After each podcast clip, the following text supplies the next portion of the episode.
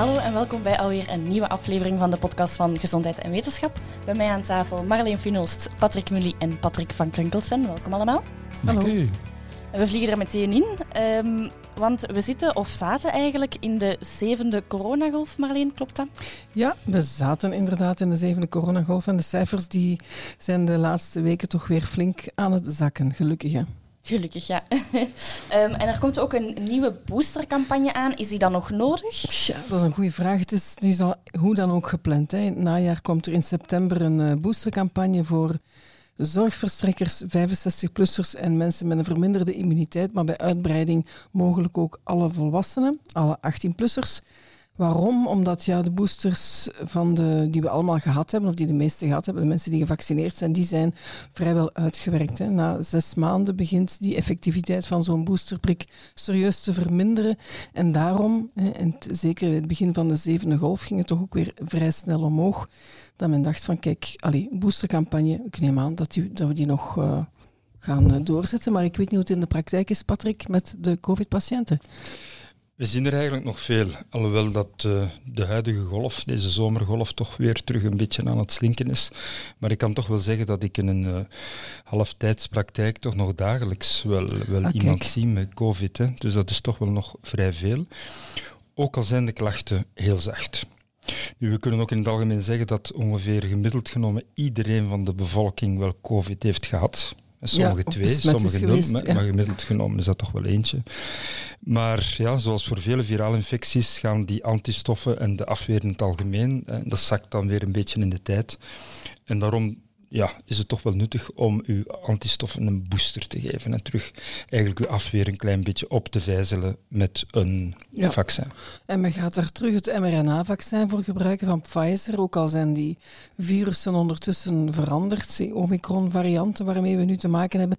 Maar men ziet toch dat dat effectief is tegen ziekenhuisopnames. Dus wanneer je die boosterprik hebt gehad, dan ga je veel minder risico lopen wanneer je besmet wordt met die Omicron-variant om in het ziekenhuis te belanden. En daarom doet men dat. Dat is toch wel aangetoond ondertussen. En men ziet ook dat mensen die niet gevaccineerd zijn en een Omicron-infectie oplopen, toch wel vaker in het ziekenhuis belanden. Dus zeker nuttig om het te laten doen. En zoals Patrick zegt, ja, er zijn toch nog altijd veel gevallen. Het is een zeer besmettelijke variant.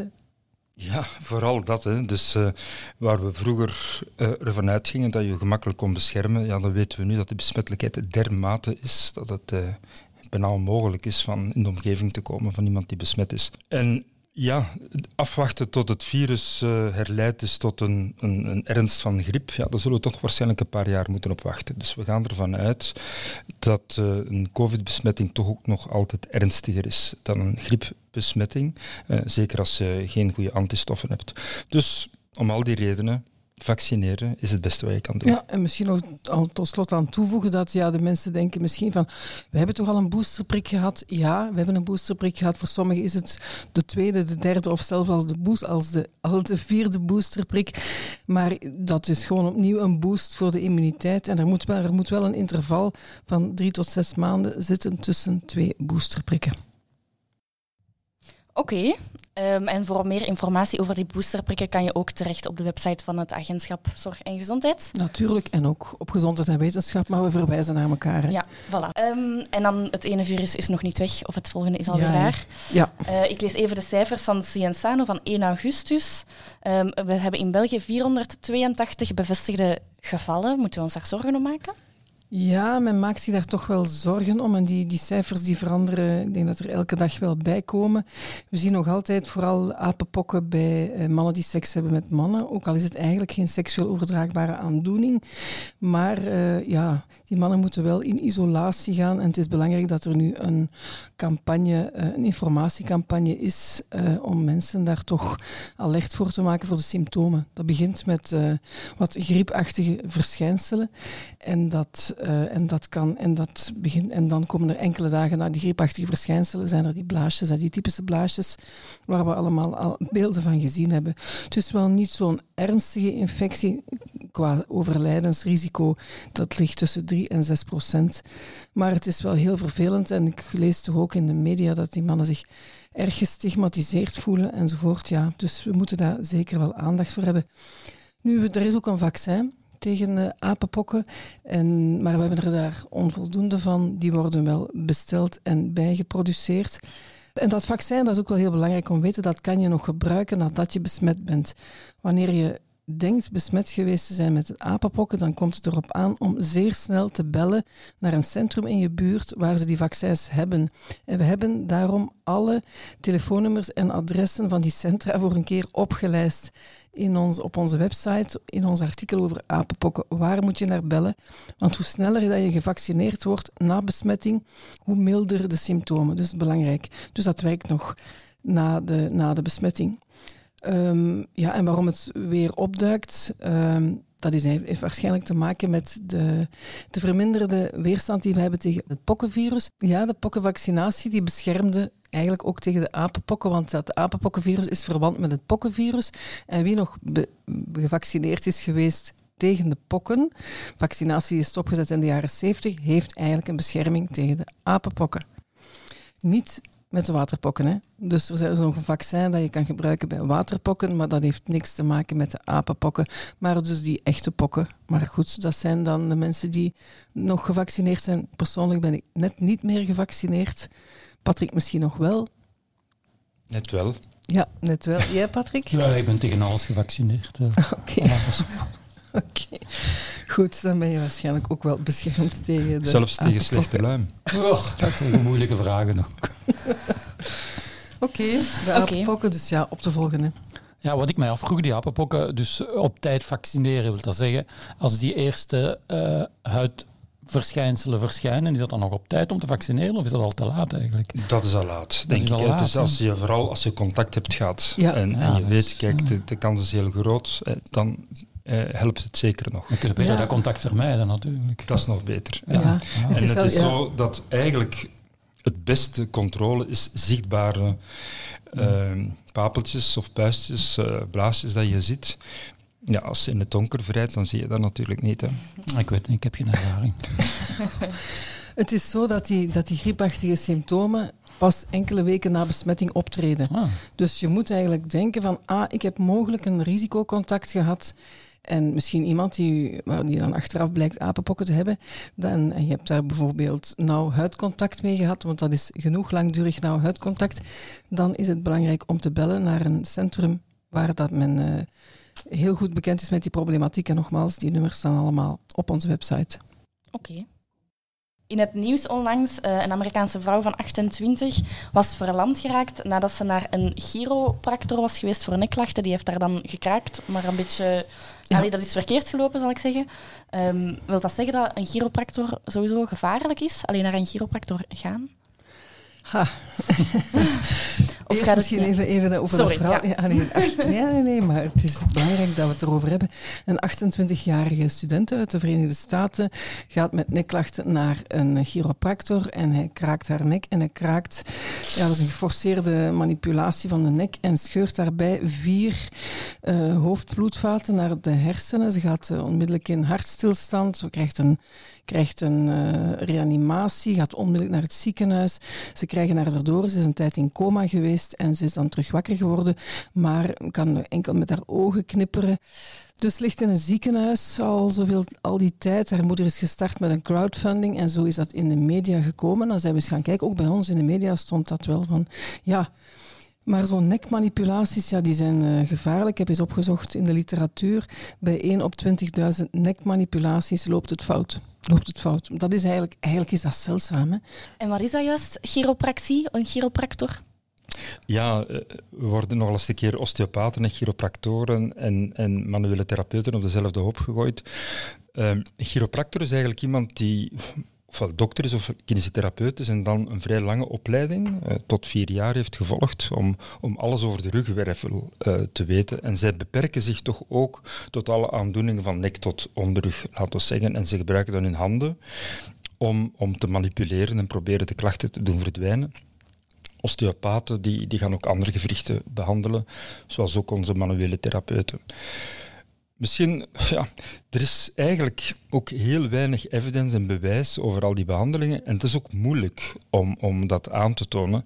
En misschien toch ja, heb je lage rugpijn, eh, dan is het vooral belangrijk dat je zelf veel beweegt. En misschien kan een chiro chiropractor of een osteopaat of, of een kinesitherapeut je daar wel bij helpen om terug het vertrouwen te krijgen, om terug zelf te gaan bewegen. En dat is eigenlijk heel belangrijk in het verhaal. We moeten toch ook wel zeggen dat er af en toe iets misloopt bij een chiropractor. Maar er loopt ook heel veel mis in onze klassieke geneeskunde natuurlijk. En heel veel mensen laten zich opereren in de rug, wat eigenlijk niet nodig is en waar we ook achteraf heel veel miserie mee zien. Dus we moeten allemaal uh, niet te snel met een steen gooien.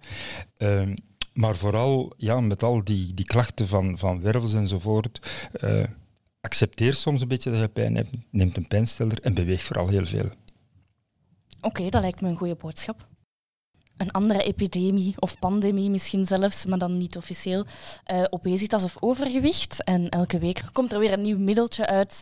En het laatste nieuwe is daar Akkermansia. Wat is dat juist? Dat is een bacterie eigenlijk die in onze darm leeft. En als je er veel van hebt, dan blijkbaar... Uh, die mensen die er veel van in hun darm hebben, hebben een lager gewicht. Zo, daar komt het min of meer op neer.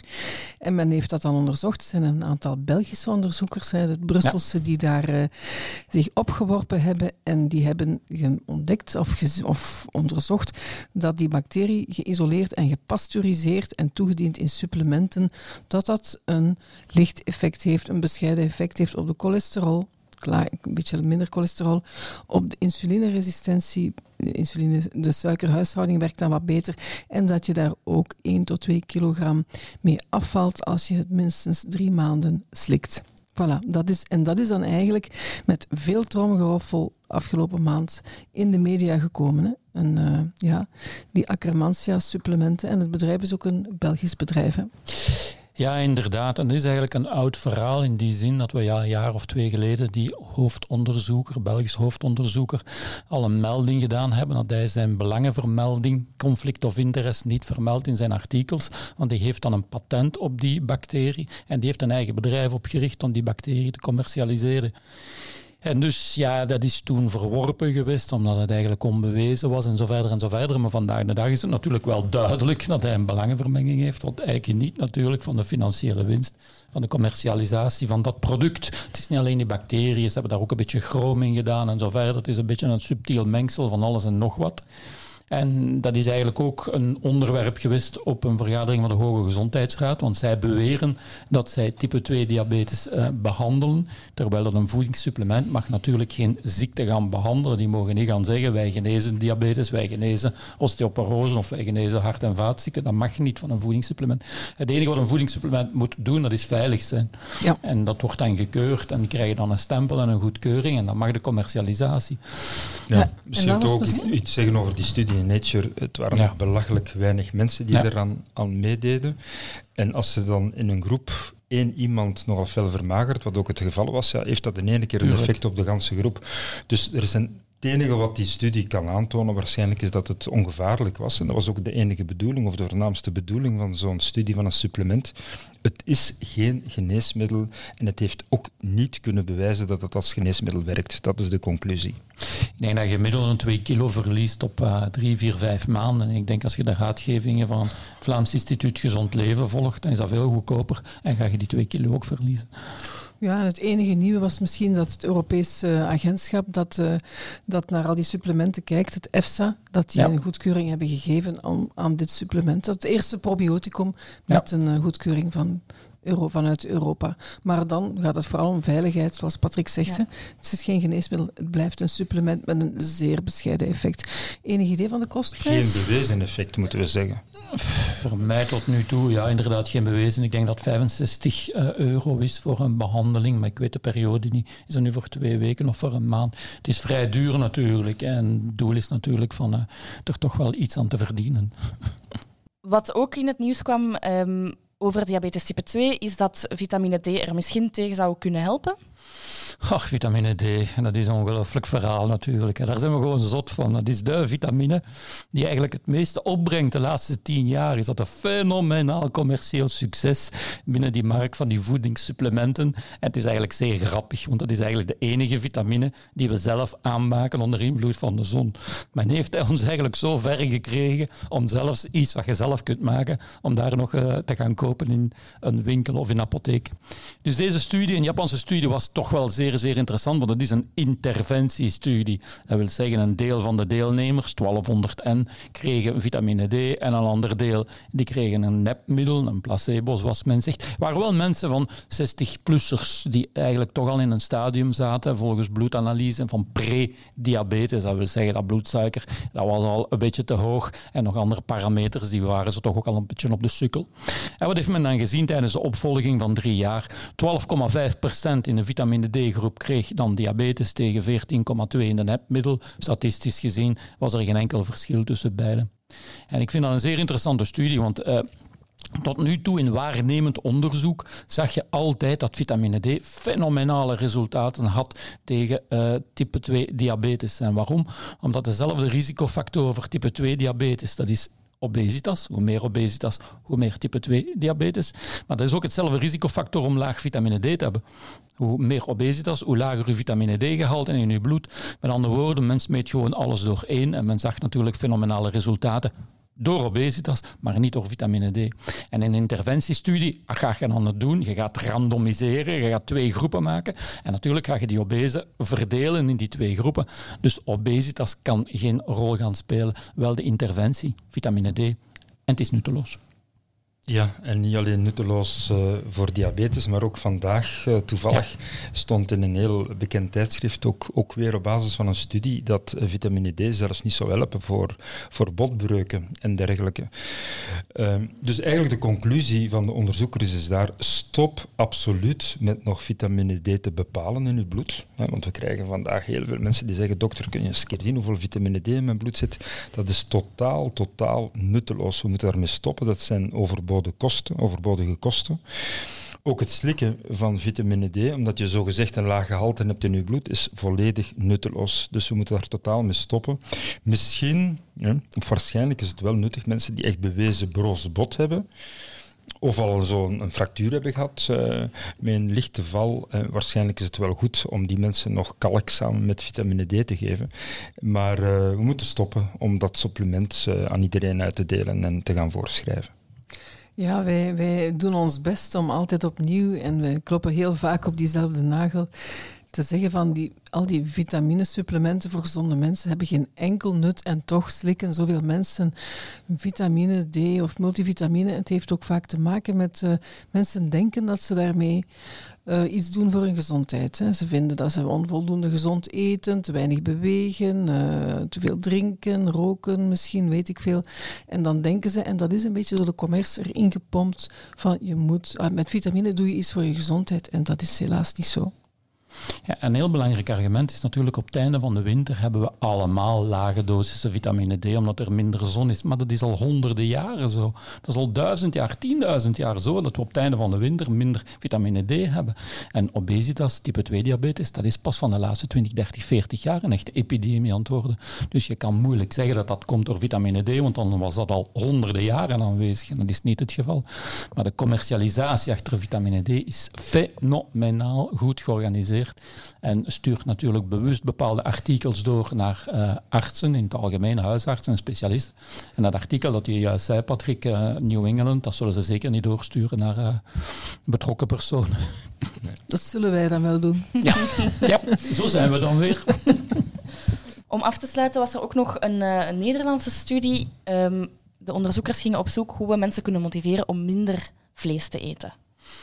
Ja, en in het algemeen heb ik die studies wel graag. Dat we gaan zoeken hoe kunnen wij mensen motiveren om van gedrag te veranderen. En zeker die mensen die dan eigenlijk van gedrag zouden moeten veranderen. Want eh, bijvoorbeeld een folder en brochure, dikwijls ga je mensen motiveren die al gemotiveerd zijn. En die daar niet gemotiveerd is, die bereik je natuurlijk niet. En deze studie probeert toch wel daar iets aan te doen. Ze hebben dan uh, een bepaalde groep mensen, 500 en volwassenen, in vier groepen verdeeld. Eén groep was natuurlijk de controlegroep, dat is klassiek. Eén groep kreeg informatie over de schadelijke gevolgen van vlees voor het milieu. En één groep, voor één groep werd de prijs van het vlees met 30% verhoogd. En dan de laatste groep, die kreeg alles ineens. Dat was de pechgroep. Die kreeg alle maatregelen over zich. En men zag natuurlijk dat de combinatie van een prijsverhoging van 30%, en we weten uit studies, de prijsverhoging moet minstens 20% zijn om impact te hebben. Dus de combinatie van die prijsverhoging met informatie over de negatieve gevolgen van vlees, wel, die mensen kochten dan 386 gram minder vlees per gezin per week. En dat was dan het beste, hoogste resultaat. Die andere resultaten waren merkelijk minder in vergelijking met die uh, eerste resultaten. Nu, een kanttekening, het is natuurlijk een simulatiestudie. Dat is eigenlijk een simulatiestudie. Dat is wat zou je doen in dergelijk geval. Dat is geen realiteitsstudie. Dat is niet in een supermarkt gedaan geweest, in een kar en gaan zien wat de mensen dan kopen. Dus en een tweede punt is natuurlijk, blijft dat effect ook aanwezig op lang termijn? Dat weten we natuurlijk niet. Maar dat zijn toch al meestal interessante studies om te weten waar dat je moet gaan inspelen. Prijsverhoging niet alleen, maar ook bewustwording. En natuurlijk de nadelige gevolgen van vlees voor uh, het milieu toch wel uh, benadrukken, zonder te overdrijven natuurlijk. We zijn ook geen niet fanatiek anti-vlees. Maar het is wel interessant van te weten hoe je mensen kunt motiveren om gezonder te eten. Maar 30% prijsstijging, is dat, uh, is dat realistisch? Dat is natuurlijk enorm veel en ik denk dat daar ook een socio-economische factor zal spelen. En 30% zal voor ja. de ene minder belang zijn dan uh, iemand die het al moeilijk heeft en dan nog 30% bij. Ja, dat zal natuurlijk zeer zwaar met, zijn. Met de vettax en suikertax stelt amper iets voor. Hè. De, die verhoging, daar werd al zoveel tumult rond gemaakt. Maar ik zeg het, als je onder de 20% zit, zal dat zeer weinig impact hebben. Nu, om iets te zeggen over die, die, het belasten van ongezonde voedingsmiddelen, dat is een argument van de voedingsindustrie dat je dan uh, socio-economisch onrechtvaardig bent, want je gaat natuurlijk de socio-economisch zwakkeren meer benadelen. Ik denk dat de huidige situatie onrechtvaardig is, dat die mensen ongezond moeten gaan eten omdat het goedkoper is. Dat vind ik het groot onrecht. En je kan dat recht trekken door ongezonde voedingsmiddelen extra te belasten en gezonde goedkoper te maken. En dan zijt je socio-economisch rechtvaardig.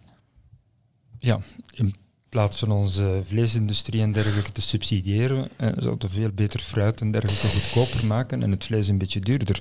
Als we zien hoe dat kippen worden grootgebracht, de plofkippen, Oeh, met dan uh, beelden. een paar ja. euro voor een bakje kip dat ja. je koopt, dat is schandalig weinig en dat is, veroorzaakt zoveel dierenleed. Ja. En, uh, dus we moeten daar toch wel durven, ook als samenleving, uh, voor opkomen dat we dit soort producten duurder maken, maar andere natuurlijk goedkoper en dat we een ander evenwicht creëren. Ja. Ik denk dat we moeten inspelen op de markteconomie natuurlijk, want als je ziet dat een boer zijn bloemkool daar op het veld kapot moet rijden, ja. want het, het, het, is te duur om dat binnen te halen, dan vraag je toch af, maar waar zijn we mee bezig? In godsnaam, waar zijn we mee bezig? Ja. Zulke boer verdient dan steun om natuurlijk. die bloemkool wel op de markt natuurlijk. te brengen natuurlijk. Dus als ik het goed begrepen heb, straks in het zonnetje een barbecue met een bloemkool erop. In plaats van een stukje vlees en, een vitamine D. Is dat lekker? Ik denk dat je dat heel lekker kunt maken, ja. Ik zal een receptje opzoeken. Hoe lang moeten we daar zijn? ja, we komen af. Oké, okay, is goed. Dank jullie wel dat jullie er weer bij waren. Marleen Finos, Patrick Mully en Patrick van Krunkelsen. En tot de volgende keer. Dag.